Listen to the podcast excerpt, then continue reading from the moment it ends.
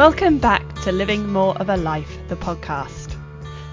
We don't have to suffer from stress induced postpartum psychosis to benefit from what Catherine Cho and I discuss in this episode.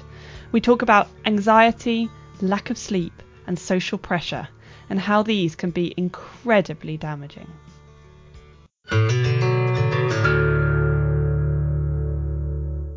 What does it mean to you to live more of a life? To live more of a life? That's a really interesting question.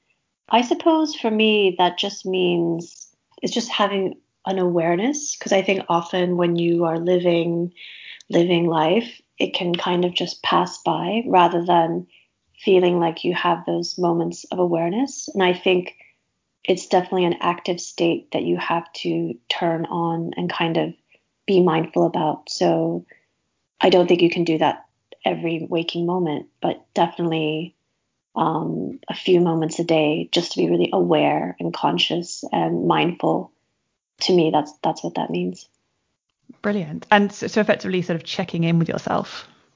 Checking in with yourself, also with the environment, just with everything, just being aware. I think. Absolutely, absolutely. That's a really, really good um, way of thinking about it. And you know, you say that for a reason, um, I'm sure. But can you explain a little bit more about your story and, and um, why it is that I wanted you to share your story today? Yes, sure. Um, so I had my first baby in 2017. In the fall of 2017, I had a son. Um, I had a very uneventful pregnancy, um, no history of mental health. Um, but when my son was three months old, uh, I experienced postpartum psychosis, uh, which is very rare, but it's essentially a psychotic episode. Um, for me, it was brought on by stress, um, a lack of sleep, and I think cultural pressure um, which led to me being sectioned. I was in the US, so I was sectioned for about two weeks and separated from my son. Um, and when I was released, we came back to England. Um, and yeah, I had to begin the process of recovery, which was many months of, you know, being first you go into a depression usually after psychosis. And then afterward, it's about it was for me at least, and for most women who've gone through it, about repairing and rebuilding a relationship with your child. That's incredible. And I've been very fortunate to read your book. Um, in fact, I listened to it, so it was it was even more um, intimate for me in terms of actually hearing your voice, especially because I already know you. Um, but can you explain a little bit about, you know, the the feelings that you were having and the thoughts you were having during this postpartum psychosis? Sure. Um, so I think a lot of it was brought on by fear, which I think the fear and anxiety of being a first time mother, parent, I think is a pretty universal feeling. It's just very uncertain. Um, there's a lot of uncertainty. There's a lot of, I think you're just very vulnerable to comments from other people. And there's just so many things that are unknown. Um, so for me, it was brought on by fear, I think, and a fear that I was not capable as a mother or that I was even potentially um, capable of hurting my own child. Um, and for me, that trigger moment was looking at his face, my son's face, and his face to me looked like the face of a devil. Um, so his face had changed. And that kind of brought on very soon after a, a complete loss of an understanding of time and of place. So I stopped experiencing time in a linear way. Um, I did not know where I was. I didn't know what was real or what was not real. Um, and so for me, what was a couple of days before being hospitalized felt like months, even years. Um, and it was really driven, I think, by fear, just this belief that my son was going to die my gosh. And you in the book as well sort of mentioned something like it had to be uh, that your son had to die and it had to be your husband's fault. Yeah, I think that was definitely a thing. So my psychosis, I mean, the book is called Inferno because I thought we were in Dante's Inferno. I thought my husband was Dante and that I was Beatrice. And I thought that the whatever particular circle of hell we were traveling on was that he was responsible for the death of his son. So that was kind of the the main, I suppose, storyline of my psychosis. Wow. And this was a time when you were you were living in England normally, but you had gone back to go and visit your family and your husband's family um, in the states. And this was all whilst your, your son was quite young, wasn't it? This was before his before his hundredth day because you had a sort of hundredth day ceremony in your culture. Yeah. So my both my husband and my family they're Korean. Um, so even though we were both born in the states, they do have some you know Korean traditions, and one of the big traditions is a hundred day celebration, um, which kind of marks um, a point of survival. Um, it's considered that a baby is very vulnerable until 100 days. So, yeah, we left um, London when my son was two months old um, and went to five cities in a period of a month. And um, it was in the last place, which was in New Jersey, when my son was three months old, that I experienced the psychosis.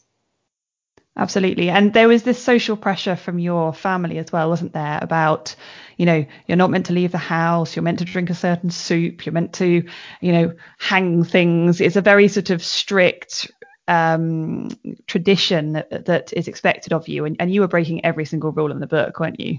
Yeah, it was surprising to me because neither my family or my husband's family I thought were particularly traditional, but somehow and I think this is true for so many cultures, when it comes to babies, there are these very strict ideas about what is safe and what is not safe. So they definitely were surprised that we were traveling. Um, you're meant to stay, well, for 21 days after birth, you're meant to not leave your house. That's confinement, traditional confinement. Um, we didn't do that. Um, and you're definitely, before 100 days, not meant to hop on an airplane and go overseas.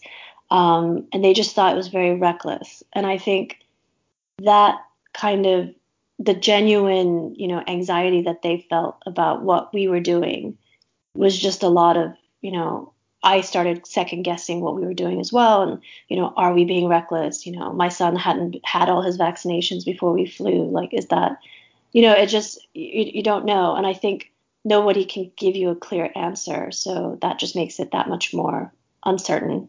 Absolutely. And I mean, you and I actually have very similar um, situations in the fact that we both went traveling um, with our children when they were very young. And my daughter was only six weeks old when we went to France for three and a half weeks and, and toured around the whole of France by car. Mm-hmm. Now, you know, we were incredibly lucky that, you know, I was in quite a good mindset. Um, she was healthy. We went to visit a couple of uh, family members. We took that time as as you wanted to to try and sort of make the most of that maternity leave and and that parental time, that maybe shared parental leave or whatever you had. And the actual premise behind what you tried to do was was really good that you wanted to use that time. But obviously, because of the situation and because of what happened to you, it's potentially kind of uh, soured that concept for you when you look at it now, do you feel that it was the going away that did it, or do you think it was the very much more the sort of social pressure of going away and you know how you were then meant to feel about it and how others kind of worried so much around you? And not so much about what you thought but what yeah. others people were putting on to you. Yeah that's an interesting question because i think um, it's one that probably my husband and i disagree on and also I think both our families disagree as well. They firmly believe that it's the trip. Um, you know, it's the trip. It's the fact that we went from California to Virginia to New Jersey. That I wasn't sleeping. But for me, I I really feel that it was that pressure. Of course, maybe it was because it was in the context of being, you know, away from home and kind of not having the space to, you know, decompress. But for me, it was less about the logistics of the trip and that kind of stress of travel, but much more about that anxiety and social pressure, for sure. Absolutely. And I mean, you know, anxiety and social pressure are, are two things that, um, you know, I want to talk about a lot on this podcast because I think that, you know, we don't live more of a life because of these things that either we don't really accept are things or we don't talk about it. Um, and I think it's really, really important to kind of recognize that, you know, you went on a trip, I went on a trip. It's not necessarily the trip that does something to somebody. It's it's how you perceive it, how others perceive it, that pressure on you, and, and you know what mental state you go into. And actually lack of sleep is incredibly powerful on our on our minds. Mm-hmm. um, i've been through other bits of of um, of the breastfeeding journey where I was up many times a night. And actually you know even though I was in quite a good place mentally you know I really started to sort of break down and struggle and and not be able to cope with the concept of you know working full time and looking after a baby. And you know it's one of those ones where you know, I don't think it doesn't matter how strong you are mentally when you have lack of sleep, it, it can, you know, erode anybody's um, mental state.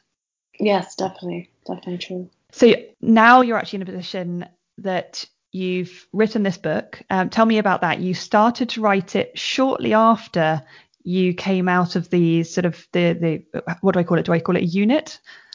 Yes, I yeah, it was a it was a unit, it was a ward um, in New Jersey, um, so I'd kept a notebook the t- entire time I was there.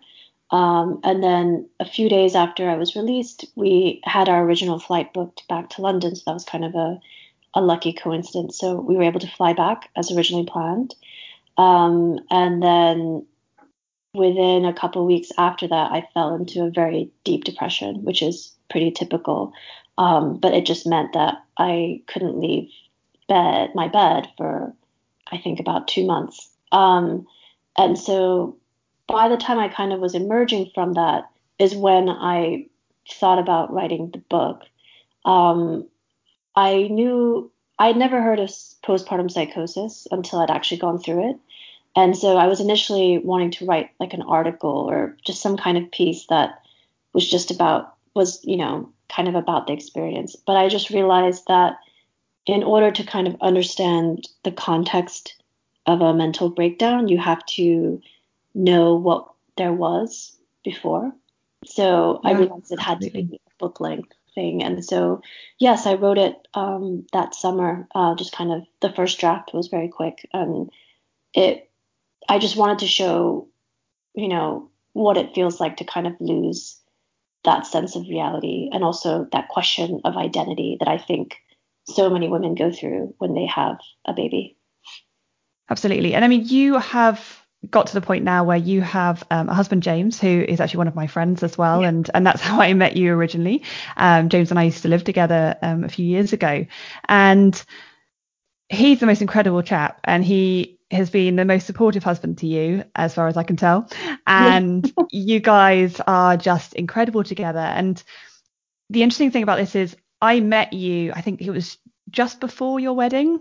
Um, so. and yeah, it was. And, and, and you had all your family there and his family there. And this was an incredible wedding in London.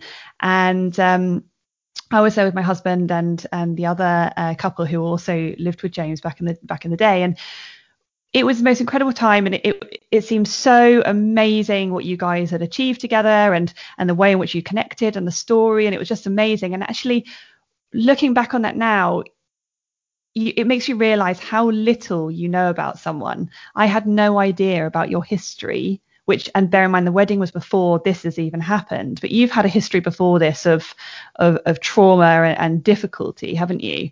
Um, and that sort of thing doesn't display, no matter how confident or um, attractive somebody is, or how how interesting they are, or how professional they are, or whatever it is. You don't get that uh, background on someone unless they fully open up or unless they are actually um, maybe even honest with themselves about it at the time, mm-hmm. um, honest enough to tell other people. But this book actually takes you back, doesn't it? And this told me things when I listened to it in your own voice um, that I'd never even known about you. And this was right back to your childhood and the way in which you um, had felt during that time with with a very sort of difficult feeling. And then it takes you through to when you had a very abusive partner in the past, doesn't mm-hmm. it? Yeah, definitely. And I couldn't believe what you've been through for so many years and that trauma and that and that difficulty and the fact that you hadn't really even told your family about it um that really spoke to me and I just thought gosh you know no wonder when you're put under that extreme pressure with that amount of lack of sleep with those many social pressures that there's going to be something in you no matter how strong you seem that's going to break? Because I don't think you'd ever really dealt with the past, had you? No, I don't think I had. I mean, I think I thought I had, um, but I suppose that was just meant ignoring it and kind of just setting it aside. And I suppose one of the reasons I included it in the book is that I do think, you know, everything that we go through, um, it kind of it leaves its mark as much as you don't want it to, or you maybe think that it doesn't. It leaves a mark, and it's you know it's not something that you know that experience of living with a violent partner. Not many, to be honest, even my closest friends weren't aware, um, or even aware of the kind of the, how extreme it was. Um, and so I think when you when I went through psychosis, definitely all those things that I'd kind of put behind me came back to the forefront and insisted on being dealt with at that time. So yeah. Absolutely. And and when you got together with James though, you told him about your past, didn't you? I did. Yeah, I was very open with James just cuz you know, I you know, I knew that it, it probably affected the way I was as a partner for sure. And um, and you know James, he's incredibly kind and just a very pure and open-hearted person. And so, you know, he he really listened to the story and he understood it, I think, but he also I don't think it was until he read the book himself that he really realized the extent of it, you know? I think it's a bit different hearing it versus seeing it presented kind of in a narrative form. Um, Absolutely. Yeah. Gosh. And this book has been so beautifully written. I mean, I'm very fortunate that I've been able to have a bit of time to read things recently or listen to things. Um, and I remember I, I bought yours on Audible uh, shortly after it was kind of um, released and, and, and, shown on, on Facebook. And um, I, I kept it there for a couple of months because at the time I was going through a bit of a, a sort of maybe a little less stable sort of mindset. I was I was easily upset by things or I was a little bit more anxious and I was trying to work on my own stuff and I put it by for a couple of months until I thought, okay, I, I can hear a story now without being too affected myself and in a sense that you know when you're trying to get yourself through something sometimes you need to shield yourself a little from other um, more upsetting areas mm-hmm. but i'm so glad that i did put that time aside and i did listen to it over a number of days because your writing is so beautiful it's probably the the most incredibly written book that i've ever gone through oh, and yeah. and and it, and you just the story is so um, so present. You're, you you feel like you're there. You're literally every single step with you. And the way in which you described um, being on the ward in in America and the way in which you felt, you know, you could feel your breasts that were knotted from not breastfeeding, and you know, you could you could notice that your hair was done differently as though somebody else had done it, and you you know, the way in which you were wearing something and how it felt, and you know, when you'd found a prized possession um, and uh, that wasn't really a prized possession in uh, in the outside world but in the world that you were in that was that was a really major thing. And to really feel that that was incredible to read because I don't think that we in our own lives take as much notice as you did when you were in a space where you know you wouldn't expect yourself to notice as much. And I guess that's what you mean about being aware right? I do think so. Yeah I you know there's something about finding yourself in a place like that where so many things are stripped away that you do feel, you know, just so immediate and kind of present and aware. And, you know, I've tried to kind of remind myself of that feeling of, as you say, the immediacy of holding a pen or writing in a notebook. That kind of, it was because I guess it was so, um, there were no distractions. It really was just me in this place kind of existing. so, yeah. Yeah, absolutely. And now that you're, um, what are we now? We're a year and a half afterwards. Is that about right? Um, I sorry, my sense of time is like so. Yes, I think right. yeah, we are a year and a half afterwards. Yeah. Yeah, and yeah. I'm assuming that you are very much on the road to recovery, um, but I'm assuming you're still in a space where mentally you're always going to need to do work, and physically, you know, having spent that much time not being as active, being in bed so much, not sleeping well. I'm assuming you've still got many years of physically getting back to what we'd like to think of as normal. Am I right? Well, that's um that's an interesting one because I feel like once something like that happens, you kind of forget what it feels like to be normal. So I would probably say that I do feel 100% recovered um, physically, uh, mentally. Um, I think mentally, you're right in that it's probably something that I'm always going to have to just be aware of checking in with myself and kind of knowing that there is a breaking point, which that I hadn't been aware of before.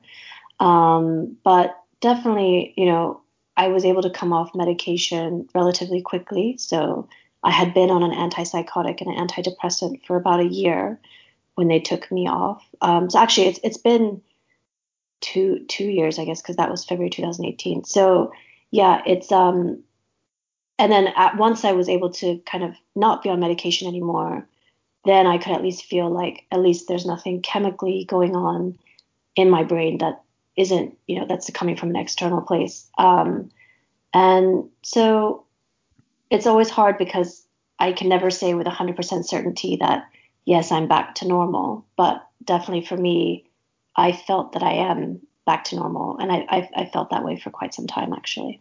That's a really good way to feel. I think one of the things that I'm kind of pointing to is we find a new normal and there's nothing wrong with our new normal but i guess we've got to have goals about where we want to be in our strength and in our in our mental state as well and mm. i guess um, you've now got this this new challenge which um, you're now pregnant again right yes i am so i'm in my third trimester and actually i'm due in november um, so my son will be three um, and actually the baby is due a week after his third birthday so Gosh. And so your your body is actually going through this whole new normal again because you're no longer in the normal normal, you're in the pregnancy normal. So um this is going to be a whole new journey for you. Um you know, how are you feeling about things like um you know, the pressure to breastfeed or the pressure to do certain things when before obviously you wanted to breastfeed and it was taken away from you.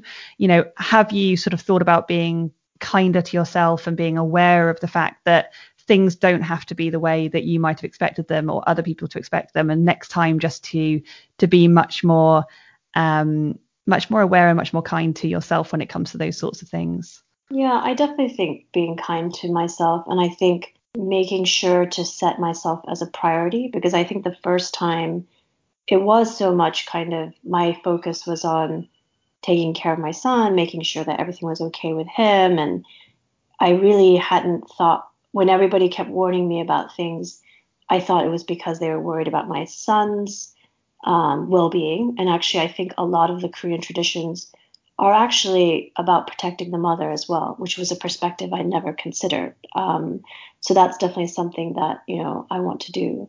I actually didn't feel, and I know this might be different to a lot of people's experiences, but I didn't feel pressured to breastfeed the first time. Um, I did it I, I just knew that was something I wanted to try to do. Um, and, you know, it was really kind of crazy to go from exclusively breastfeeding to then just not. it was very painful physically, actually. I really would not recommend it. Um, I can imagine. Especially because I had had mastitis only a couple weeks before, so it was just, it was a mess. Um, so this time, um, you know, if I can breastfeed, then yes, I, I would like to, but I'm also aware that, you know, I should probably prioritize sleeping. Um, so whether that means pumping or I don't know, whatever, all the logistics of all that. But yeah, I, I, I think I'm just going to have to, you know, set some priorities and kind of just be. I think that's the thing about, you know, why so many women feel so pressured when they have children is it. There's a sense that as a mother you have to be this unconditional, just kind of ever giving person. Um, so much so that, you know, any sacrifice, physical, mental, psychological, has to be made. And whatever you do, actually, at the end of the day, there will always be some guilt. Like I've, I've never spoken to a woman who doesn't feel guilt about something, um, it, which I think is really interesting. Um, but yeah, I think trying to really not feel a sense of guilt or shame and just kind of doing the best that you can. I think that's the thing is everybody's just trying to do their best and trying to survive, and that sort of reminder, I think, is really important. Absolutely. I mean, I remember thinking when I was coming up to to giving birth that I was very aware of how I had seen other mothers, including my own mother, kind of go through life and, and how they gave to everybody else. And, um, you know, my mum's incredibly caring and she did everything she could for everybody else around her to the point where she struggled with it and, and you know, she didn't put herself first. And, and she's the first one to admit that. And, you know, I spoke to her about it just the other day and I just thought, when I was in that position, I thought, I know that I physically can't do that. I can't give everything to everybody else and not start to look after myself because, you know, even looking after myself can be a challenge, let alone a second person. And actually having a baby for me was that point of I need to look after myself first and foremost because if I can't look after the baby, there'll always be someone else to. You know, people love babies; they'll always be there. You know, anybody will step in if they need to, um, and even those that don't know you so well will still also do it. And that was a real wake up call for me that I thought I don't have to do this alone.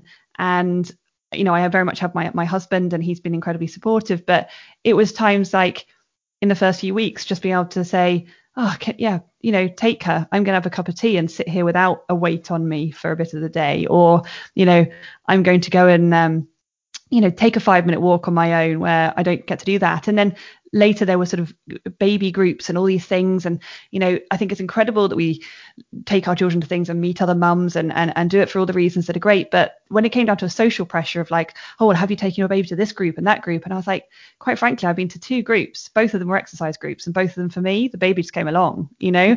And and and she loved it. You know there were other kids there was like things to look at. There were mums jumping around doing, you know, all the circuits and stuff. And I thought, but I didn't go to those groups for her she would be fine wherever I took her and she was safe and I cared for her and I made sure she had everything she needed. But I, I prioritized me. And do you think that's something that you don't come across so much with with the friends that you that you know, or have they been very much more aware of that sort of thing? I don't know. I mean, I think part of it is probably of my friend group. I was one of the first to have a baby, um, so I didn't know that many pe- peers who had babies. Um, and I think not that the women I did know that they were, you know, giving everything. Um, but I do, I did get a sense that, you know, especially now when my, I have my, my friends have babies and things that, um, yeah, there is just the sense of, just a sense of guilt. I think, you know, whether it's, you know, not being able to spend as much time with your baby as you'd like, or you know, going back to work or not going back to work, like all these things, I think um, it's just really hard to kind of remind yourself that actually it's fine and that you know you're doing as much as you can. Um, and it's i think very easy to feel that whatever you're doing is lacking in some way. Absolutely. And you know we are always going to be failing somewhere if we're achieving yeah. somewhere else. And that is the reality of life. And i think the sooner we sort of recognize that and accept it and say yeah, I can't do everything for everybody and myself all the time. And sometimes I have to put myself first so I can do something for someone else at any time. That's just the way we've got to go because there's so much pressure to to you know put our bosses first or put our husbands first or put our parents first or our grandparents first or our children first especially and and actually we can't do that the whole time no that's very true um, so obviously, I'm very excited for you having having a next, baby, and obviously, I've got my fingers crossed um, because there is a risk, isn't there, of this happening again for you? Yeah. So once you've had postpartum psychosis, the risk actually is 50% of recurrence. So that's very high, um, and um, it's something that you know James and I took really seriously. Uh, when we talked about, you know, whether or not we would want to try for more children. Um, but I think one of the things that I feel very confident about, which, you know, I'm trying not to be reckless as well, but confident about, is that for me, I think it was very situational and environmental.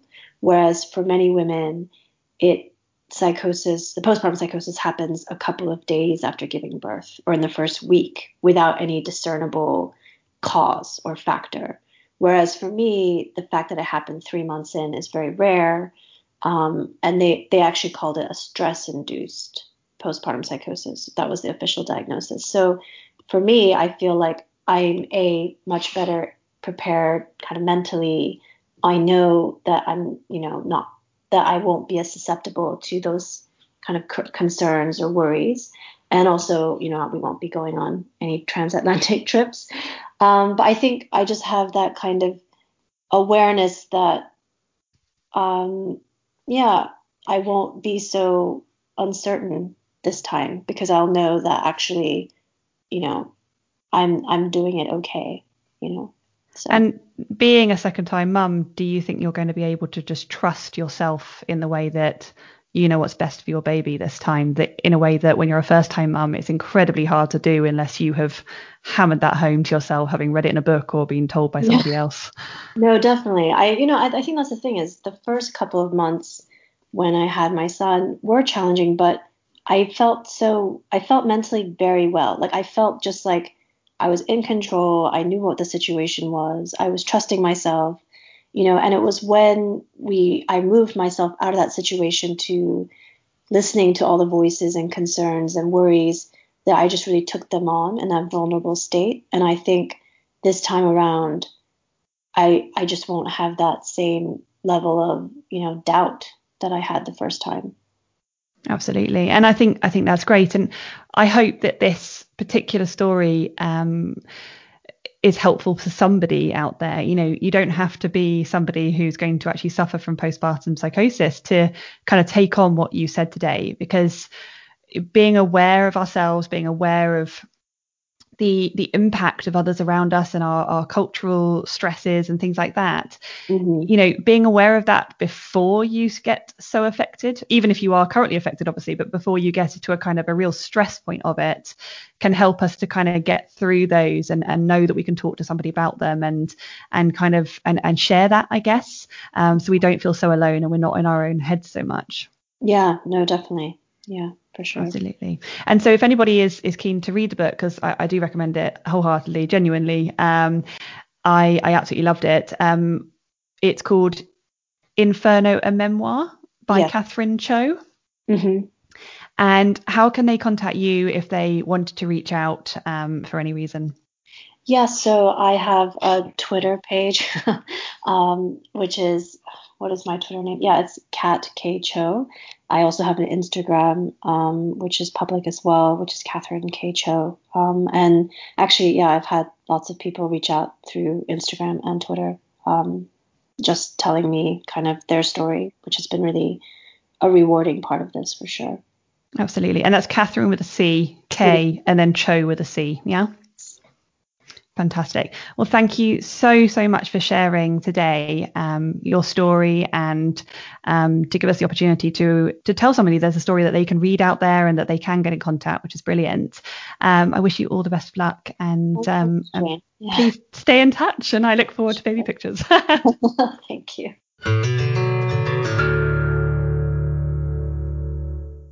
This podcast exists so that we can raise awareness of issues that stop us living more of a life. And this particular episode rings true to that more than anything else.